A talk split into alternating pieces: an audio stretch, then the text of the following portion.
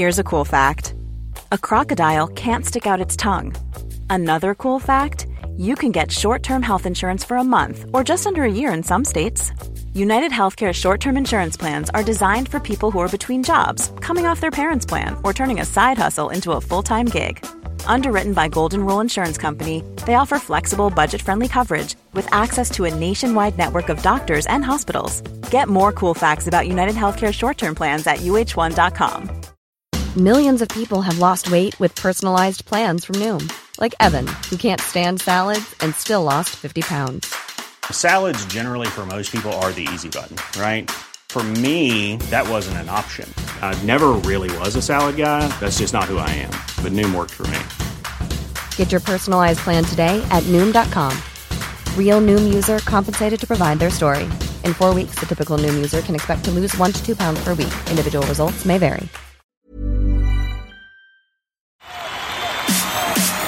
This is TalkSport Daily.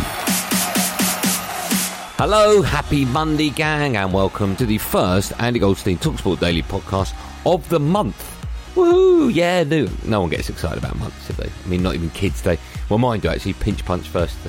Anyway, I managed to get them with old pinch punch while they were asleep this morning. Right, let's start with the podcast, shall we? And we begin with the fallout from the Premier League action, where there were wins for both Spurs and Arsenal. There were board draws between Chelsea and Manchester United, as well as Palace against Fulham. And Liverpool beat Sheffield United. Here's how it sounded on Talksport.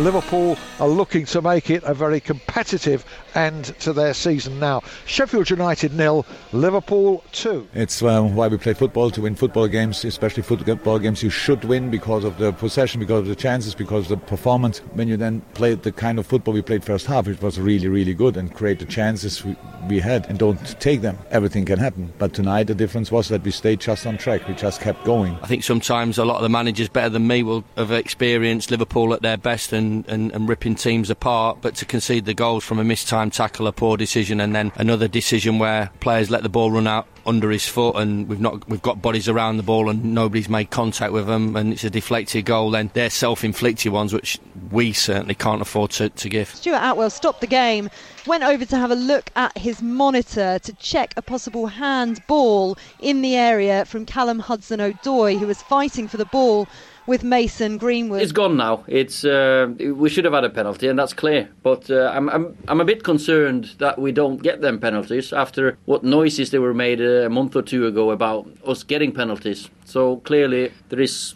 a point of managers influencing the referees, which which they shouldn't do. I did not see it, so for me it was no handball. I did not see it live, and I did not see it on on, on the iPad. So it's no penalty. I haven't seen it, but I actually thought it was their player that touched the touched the ball. But no, I don't think so. But I'm, I'm a defender, so you know I hate that rule. If it's not on purpose, leave it. I mean, if if it's on, if it's on goal, you can give it, but it's it's in between two players, not going anywhere. I don't think it should be. He checked it, appeared to point to the penalty spot and run over, then changed his mind. Then it said no penalty. So you know, usual kind of uh, weekend shenanigans, I would say. He had the chance even twice. I cannot understand it anyway. It's a it's a hundred percent nailed on penalty, and of course that would either give us a one 0 win, or or because I expect Bruno to score, or it'll open up the game and it's it's a better game for everyone. Based on what's been happening since the very first kick of the very first game of the season, it's a blatant penalty, and I can't understand why it's not been given.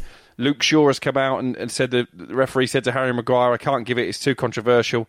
Well, if referees are going to start giving decisions now based on avoiding controversy, we are in big trouble. It's Tottenham 4, Burnley nil. It's a second of the game for Gareth Bale, and would you believe it, an eighth of the season since he arrived on loan from Real Madrid. He's the best Gareth Bale that we that we had during the season.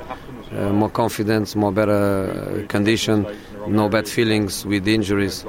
His left foot will be always his left foot, but the change of speed, uh, the change of direction, winning duels is something that he was not able to do three or four months ago. And in this moment, he is giving us that. Willian pokes it across the face of goal, and it's turned in for 3 1 by Nicolas Pepe. And Arsenal are now firmly in control of this game. Yeah, terrific um, performance from us. I think obviously we made it really difficult for ourselves. Um, we talked about it. We conceded, but the reaction again, it was great. Really mature, a lot of personality, very confident about what we were doing, and we produced a, a really good performance and a victory. He'll be delighted then that players have come in competition for places, good performances from the squad as a whole. Schmeichel goes the wrong way, low into the near corner from Alexandre Lacazette, right footed. And Arsenal, having been 1 0 down, are now 2 1 up. I just thought we lacked energy today. I think we had, uh, obviously we, we tried to rest one or two players. Um, you know, on Thursday, but naturally because of you know the depth of, of our squad at the moment, we, we couldn't. So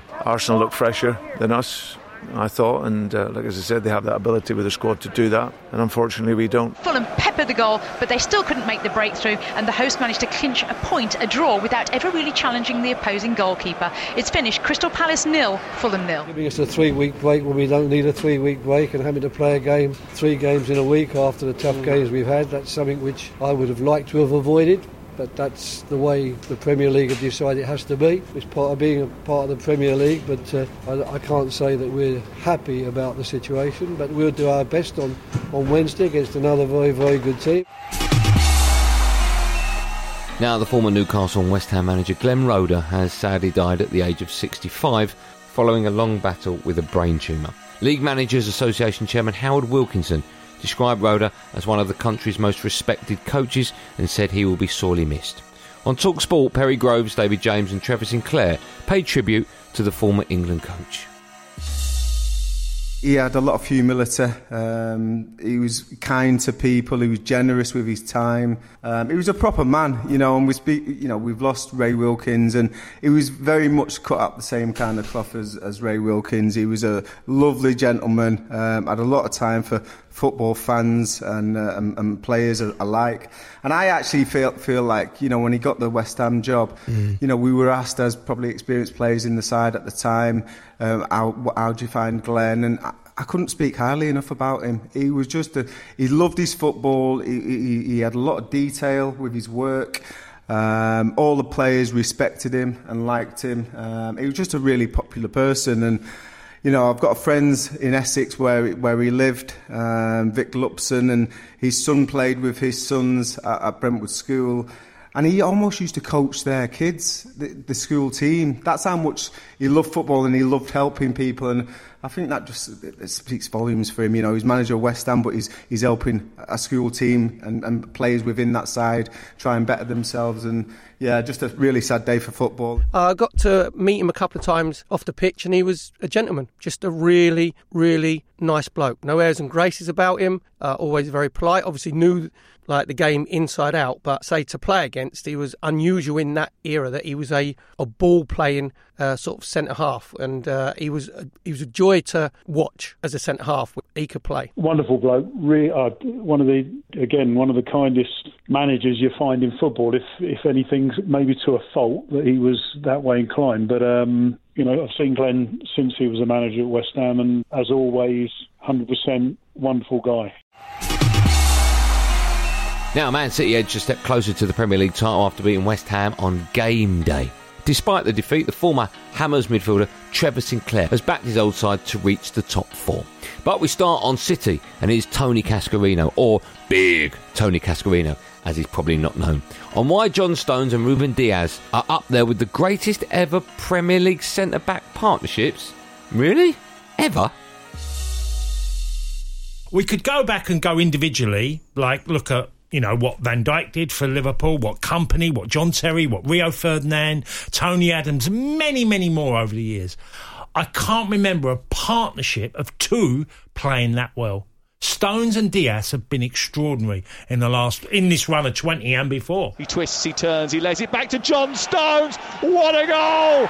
And what a finish from John Stones, the centre half. You think of partnerships, you know, Rio and Vidic. Vidic used to get his fair share of goals. John Terry used to get his fair share of goals from set pieces. And both the boys that we were talking about pre-game have stepped up and got the forwards out of jail because the forwards have not been great in the final third. Let's get it right. And Michail Antonio is the first opposition player to score at the Etihad against Manchester City since November. I think over the course of the game, I think you could argue that West Ham could be feel a little bit unlucky they didn't get something out of the game. But when you're on a roll like City, you just stay patient. You know you've got enough. You know you're a better team than them, and the chances are that they're going to create something that's going to create that gap. But I think West Ham can take a lot from that, and I and I feel that this top four talk has has now started to become a belief as opposed to just talk. There's been a couple of pretenders this season. Southampton Mm. have topped the table, Spurs have topped the table, Chelsea have topped the table. All of those now, Man United, everyone has gone away from that. Now we're talking about West Ham coming in and the talk of top four.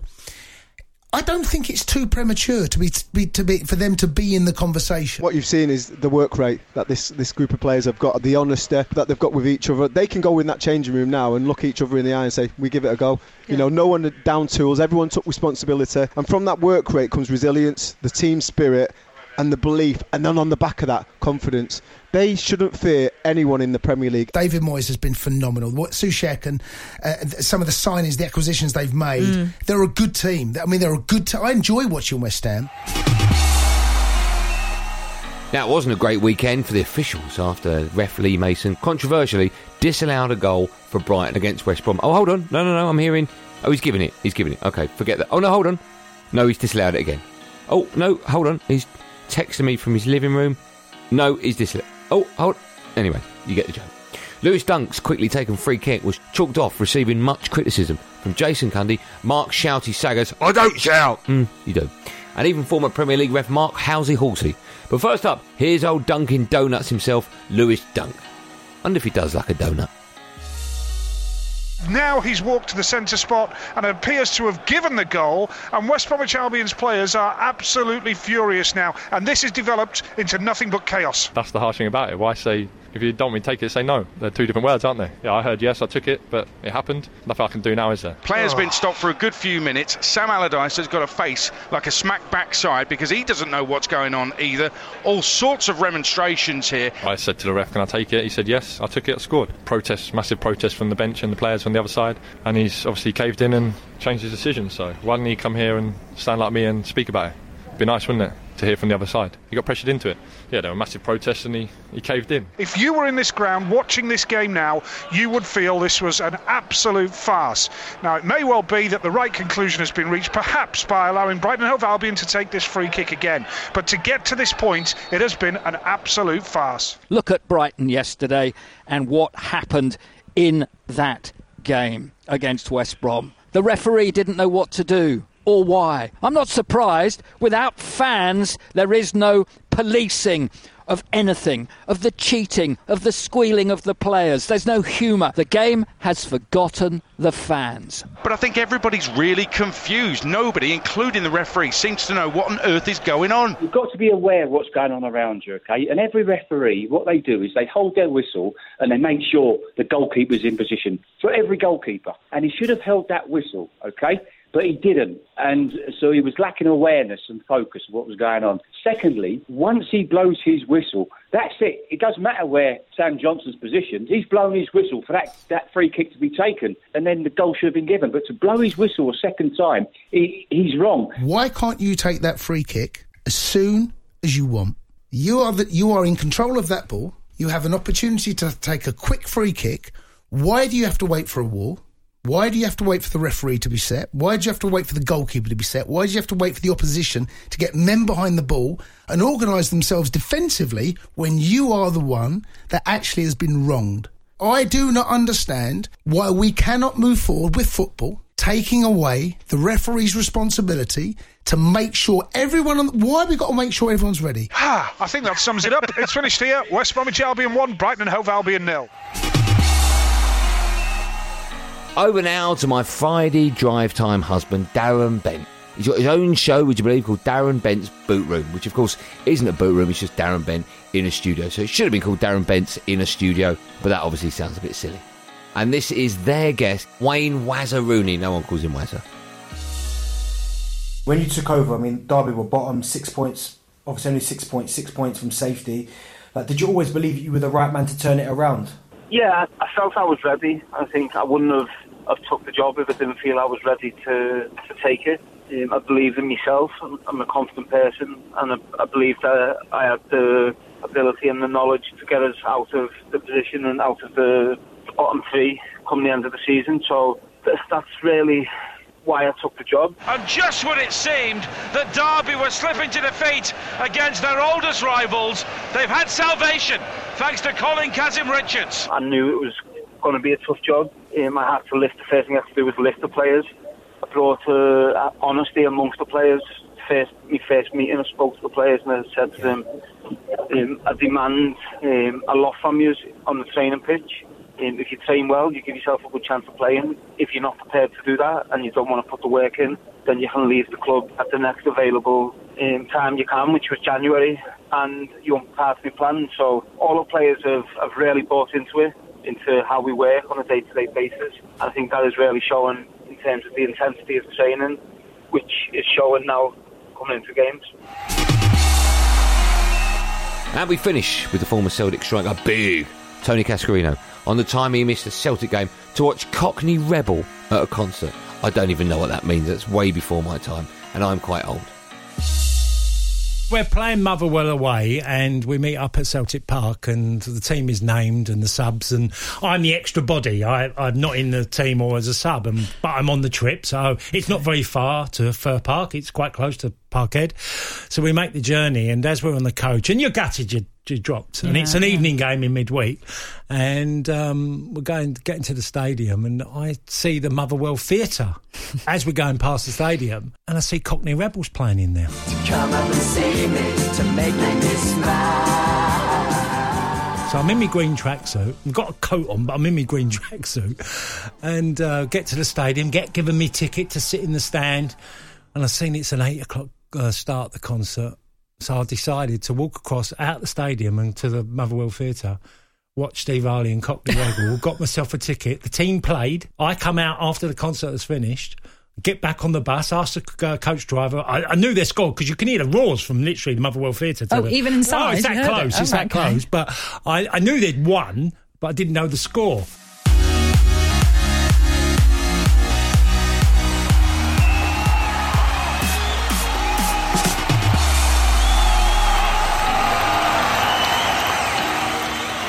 That's it for another podcasty thing. Thanks for listening on the Talksport app or wherever you get your podcast from.